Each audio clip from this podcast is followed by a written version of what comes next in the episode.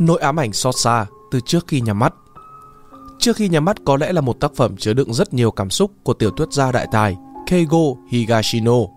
Qua từng trang sách, bạn đọc như được đưa vào một cuộc hành trình tâm lý đầy phức tạp, đối mặt với đồng thời cả nỗi đau và tình yêu trong cuộc sống.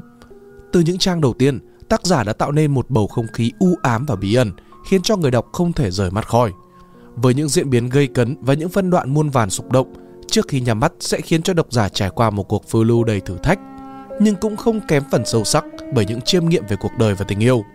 Hãy cùng Spider Room Book chúng mình lắng nghe những cảm nhận của tác giả viết cùng Tiểu Hy và hành trình trải nghiệm cuốn sách mang đậm yếu tố tâm lý xã hội trong video lần này nhé. Nishinaka Minae cố đạp xe thật nhanh. Từ đây đến nhà cô không còn xa lắm, ước chừng một cây số nữa thôi. Gần đây, mình muốn thử thách bản thân bằng việc chọn đọc các thể loại mới, chuyện trinh thám. Gọi là thử thách bởi trước giờ mình không hay đọc những cuốn sách liên quan đến án mạng, giết người hay là phá án. Chúng làm mình thấy lo lắng và hơi sợ.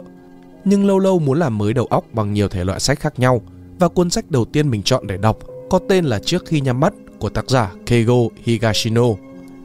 Tóm tắt câu chuyện Câu chuyện bắt đầu với Nishinaka Minae, một giáo viên dạy piano.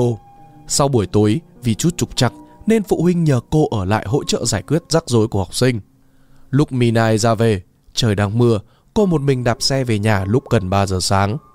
Ngày sau đó, Minai gặp một tai nạn chết người khi một chiếc ô tô lao vào cô ấy và đâm cô ấy vào một chiếc ô tô khác, giết chết cô ấy gần như là ngay lập tức. Câu chuyện diễn biến khoảng nửa năm sau, ta biết đến nhân vật Amemura Shisuke, một nhân viên pha chế làm trong một quán bar tên là Miyoga. Một đêm nọ, khách hàng cuối cùng của anh ấy là một người đàn ông trông hơi u sầu. Shinsuke và vị khách trò chuyện bằng vài câu bâng quơ. Vị khách uống một ly và rời đi. Tuy nhiên sau khi Shinsuke khóa cửa và rời khỏi quán bar, anh đã bị chính người đàn ông này tấn công từ phía sau. Người này đã dùng bình chữa cháy đánh mạnh vào đầu anh ta. Shinsuke được đưa đến bệnh viện, may mắn là không nguy hiểm đến tính mạng. Một lát sau, hai thám tử xuất hiện và nói với anh rằng kẻ tấn công anh đã tự sát. Người đàn ông hóa ra là Nishinaka Reiji, chồng của Nishinaka Minae, người phụ nữ đã chết trong vụ tai nạn năm nào. Họ tiết lộ rằng Shinsuke đã tham gia vào vụ tai nạn này nửa năm trước, nhưng vì chứng mất trí nhớ nên anh ấy không thể nhớ được vụ tai nạn. Khi dần hồi phục, Shinsuke thấy tò mò về vụ tai nạn năm đó và cố gắng lấy lại ký ức của mình, mặc dù mọi người xung quanh ra sức ngăn cản. Những ngày tiếp theo, khi quay trở về cuộc sống thường nhật, vào một đêm nọ, một người phụ nữ bí ẩn trong một bộ quần áo sẫm màu và trang điểm đậm xuất hiện tại Miyoga và Shinsuke thấy mình bị cô ấy thu hút một cách kỳ lạ. Sau đó, nhiều điều kỳ lạ hơn tiếp tục xảy ra và Shinsuke thấy mình rơi vào một tình huống thực sự khó hiểu khi người phụ nữ bí ẩn liên tục xuất hiện trước mặt anh và những người xung quanh anh cũng bắt đầu ngày càng đáng ngờ. Không lâu sau vụ tấn công Shinsuke, Nishinaka Reiji, chồng của Nishinaka Miyane, đã tự sát. Cũng từ đó, cô gái bí ẩn xuất hiện liên tục trong cuộc đời của anh. Từ đó rất nhiều sự thật trôn giấu đã được hé mở. 2. Cảm nhận của mình Điểm cộng của cuốn sách Điều thú vị của cuốn sách là mang đến cho người đọc cảm giác hồi hộp. Mình nóng lòng muốn biết thực hư câu chuyện là như thế nào. Trong hai chiếc xe ô tô, ai là người cầm lái gây ra tai nạn đáng thương cho cô gái một mình ở giữa đêm hôm ấy? Cô gái bí mật trong câu chuyện là ai? Liệu có phải là Mannequin do người chồng vì quá đau lòng mà tái tạo ra bản sao của người vợ quá cố? Những dữ kiện trong chuyện vẫn chưa tập hợp đủ để mình có thể đưa ra kết luận. Vì vậy, mình bị cuốn theo từng trang, dáng đọc hết mới gấp sách lại. Điều gây ám ảnh cho mình nhiều nhất vẫn là đôi mắt của Minae khi đối diện với cả cái chết. Theo mình, đây là thành công lớn nhất của tác giả khi miêu tả đôi mắt chết chóc đầy oan ức. Đôi mắt Minae nhìn thẳng về phía trước. Cô nhìn mặt của kẻ là chiếc xe đã nghiền nát cơ thể cô. Không thể tha thứ được, tôi sẽ hận đến tận cùng, cho dù tấm thân này có bị hủy hoại. Cô thắp lên đốm lửa hận thù cuối cùng. Minae nhìn chăm chăm chiếc xe. Cô không muốn. Reggie, cứu em với. Em không muốn chết. Không muốn chết.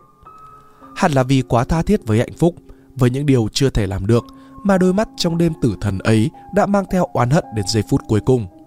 Về điểm trừ của cuốn sách, với trước khi nhắm mắt, có ba điều mà mình chưa thực sự ưng ý lắm.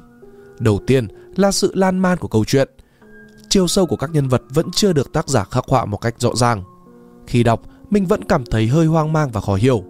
Thật sự thì mình muốn biết được sâu hơn về lý do tự sát của chồng Minae.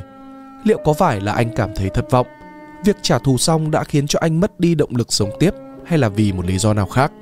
Mình mong mọi chuyện được sáng tỏ hơn vì mình cảm thấy sau cái chết của cô gái tội nghiệp ấy, từ đầu đến cuối chuyện, nỗi đau lớn nhất thuộc về người đàn ông đã mất đi người vợ mà anh ta vô cùng yêu thương. Đau đớn hơn là vì hung thủ thực sự đã phủi bỏ trách nhiệm, đến việc gọi chiếc xe cứu thương giúp cô gái xấu số cũng không hề có. Điểm thứ hai, yếu tố liên quan về vấn đề tình dục giữa Shinsuke và cô gái bí ẩn. Mình cảm thấy chúng hơi nhiều và không cần thiết. Khi đọc, có đoạn mình bỏ qua vì cảm thấy có chút khó chịu.